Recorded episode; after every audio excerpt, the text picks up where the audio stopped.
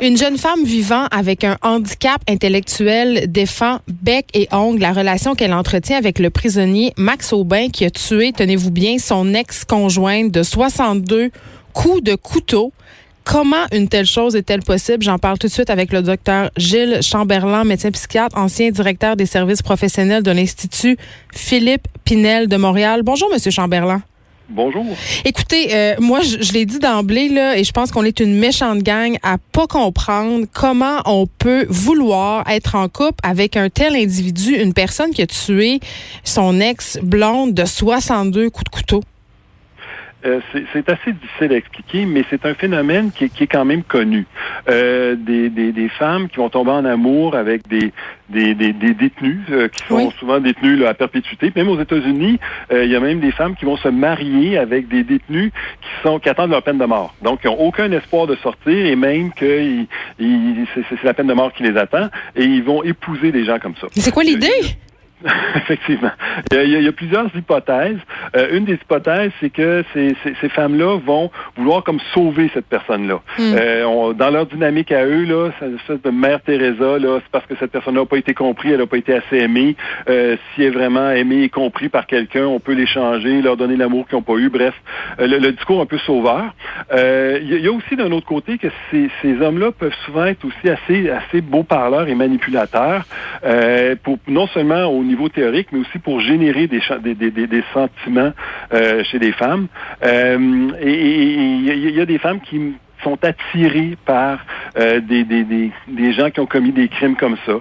Euh, moi, le premier dans le procès de, de Magnota, j'étais vraiment surpris de voir le, littéralement le fan club là, qui, avant le procès, là, faisait euh, arrivait des heures d'avance pour être sûr d'avoir des places, les sites internet euh, qui étaient dédiés à, à, à, ce gars-là.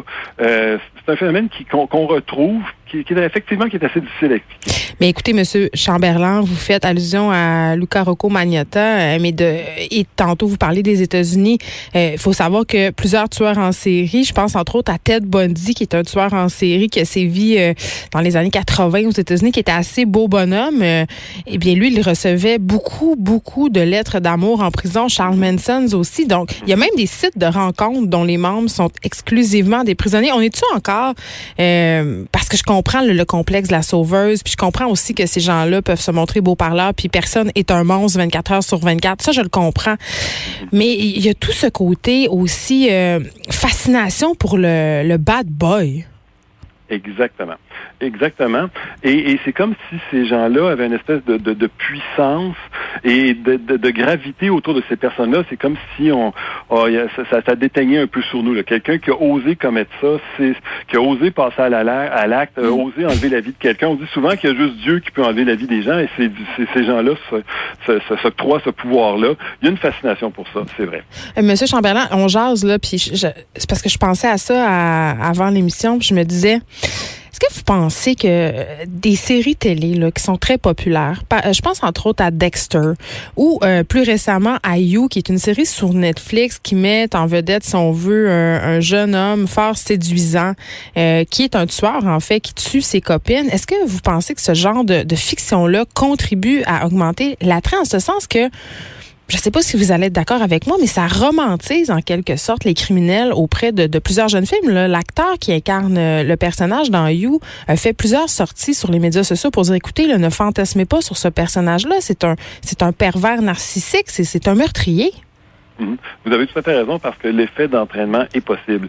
Ça avait été démontré dans un, à un autre niveau. Là, on n'a pas encore fait d'études de démontrer, mais euh, il y, avait des romans qui avaient été écrits à la fin du, du, 19e où euh, c'était très, très, très romantique et suite à une peine d'amour, le héros Werther se, se suicide. Et c'était devenu, c'est devenu une espèce d'absolu de, de, de, l'amour, d'une preuve d'amour que de se suicider. Après, il y avait une, vague de suicides qui avait suivi euh, ces, ces, romans-là.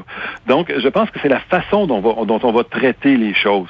Et effectivement, si on, prend on prend quelqu'un qui est dangereux comme ça, puis on la série fait en sorte qu'on glorifie un peu ce qu'il fait, qu'on qu'on le présente comme quelqu'un qui d'être à côté de cette personne-là, on, serait comme le rayonnement dont on en bénéficierait, euh, là, ça peut être dangereux. Mais il y a plusieurs, il y a plusieurs personnages dans la fiction qui contribuent à ça aussi. Euh, le vampire dans la fiction, c'est un peu ça aussi, tu sais. Exactement, exactement. Euh, et, c'est la façon effectivement dont on va traiter ça. Euh, les, les, les, gens qui vont commettre, par exemple, la question se pose est-ce qu'on doit, est-ce qu'on doit parler des gens qui commettent des crimes ou pas? Moi, je pense que encore c'est la façon dont, on va le traiter. Si on montre le, le, désarroi de ces gens-là, comment ces, ces gens-là, à la limite, pardonnez ce terme, c'est des losers, là, s'ils ben sont rendus à se euh, tuer des gens, se suicider après, il n'y a personne qui peut envier ça. Hmm. Si on montre vraiment la réalité, la souffrance de ces gens-là, il n'y a personne qui va vouloir être ça.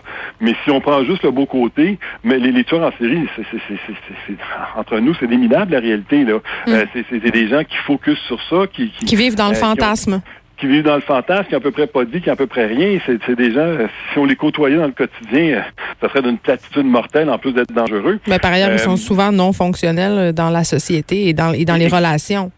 Exactement, exactement. Fait que si, si on, on en fait quelque chose d'idéalisé, ça peut donner aussi l'idée à des gens qui ont un peu ce profil-là, qui se disent oui, mais il me reste juste à passer à l'acte pour, pour, pour devenir comme lui ça, effectivement, ça peut être dangereux. Je veux qu'on vienne au cas de cette jeune femme euh, qui, quand même, euh, souffre d'un handicap intellectuel. Elle a 23 ans.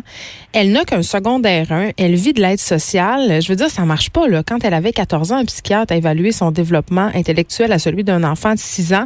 Euh, et là, je m'adresse vraiment au psychiatre. Est-ce que cette jeune femme-là, elle est apte à consentir véritablement cette relation-là? Parce qu'on, dans l'article du Journal de Montréal où on relate ces faits-là, on voit que Max Aubin l'appel, la harcèle. D'ailleurs, il, y a une enquête en ce moment euh, pour à savoir s'il a fait du harcèlement criminel de la prison. Mhm. Tout à fait. Puis je, je, comprends totalement les craintes de la famille. Qui ben oui, parce qu'elle est inquiète. Sont, légitimes, sont tout à fait légitimes. Mais votre question n'est pas facile à répondre parce que c'est vraiment dans, du cas par cas. Peut-être qu'à 14 ans, on évaluait qu'elle avait un âge mental de 6 ans. Mais, euh, mais, mais comment elle s'est développée par la suite? Des fois, il y a juste des gens qui se développent moins vite.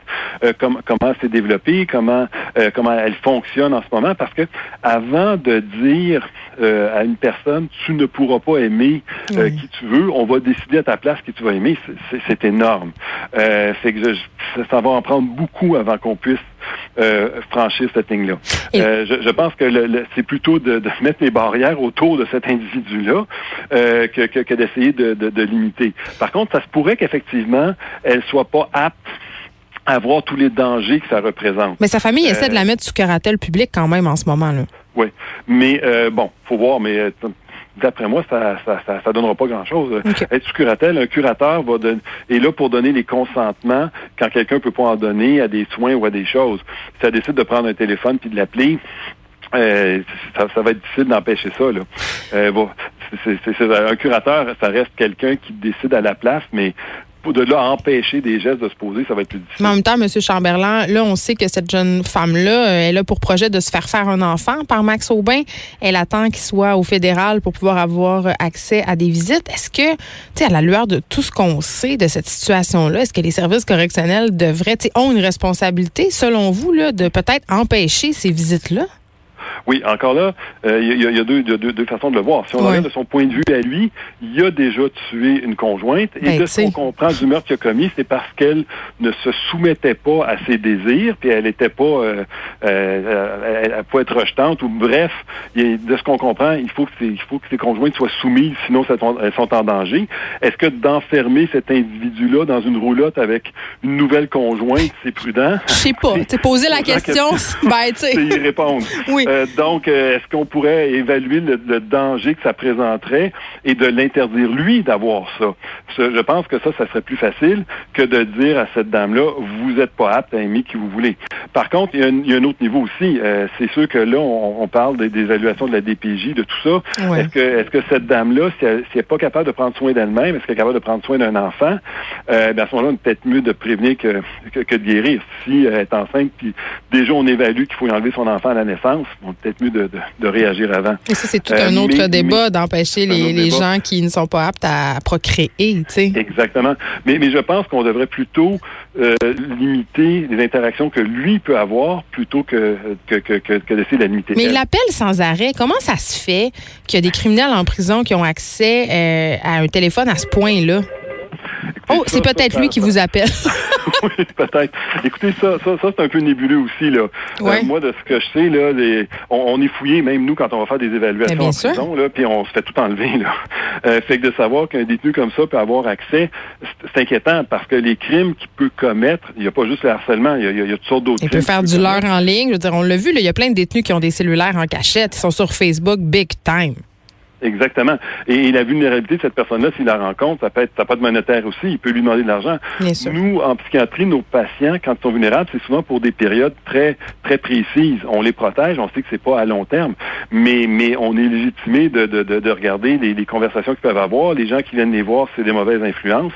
Euh, fait qu'il y a une exploitation qui peut se faire là avec un téléphone cellulaire. Il y a beaucoup de crimes qui peuvent se commettre avec un téléphone cellulaire. Si jamais il permet ça dans les prisons, il faut au moins qu'il y ait quelqu'un qui balise euh, les interactions que cette personne-là a, minimalement. Docteur Gilles Chamberlain, merci, médecin psychiatre, ancien directeur des services professionnels de l'Institut Philippe de Montréal. On peut s'imaginer à quel point les proches de cette jeune femme-là sont inquiets. Et bon, euh, évidemment, euh, plusieurs femmes sont attirées par ce genre de prédateurs-là. Je ne comprendrai jamais pourquoi, mais donc ça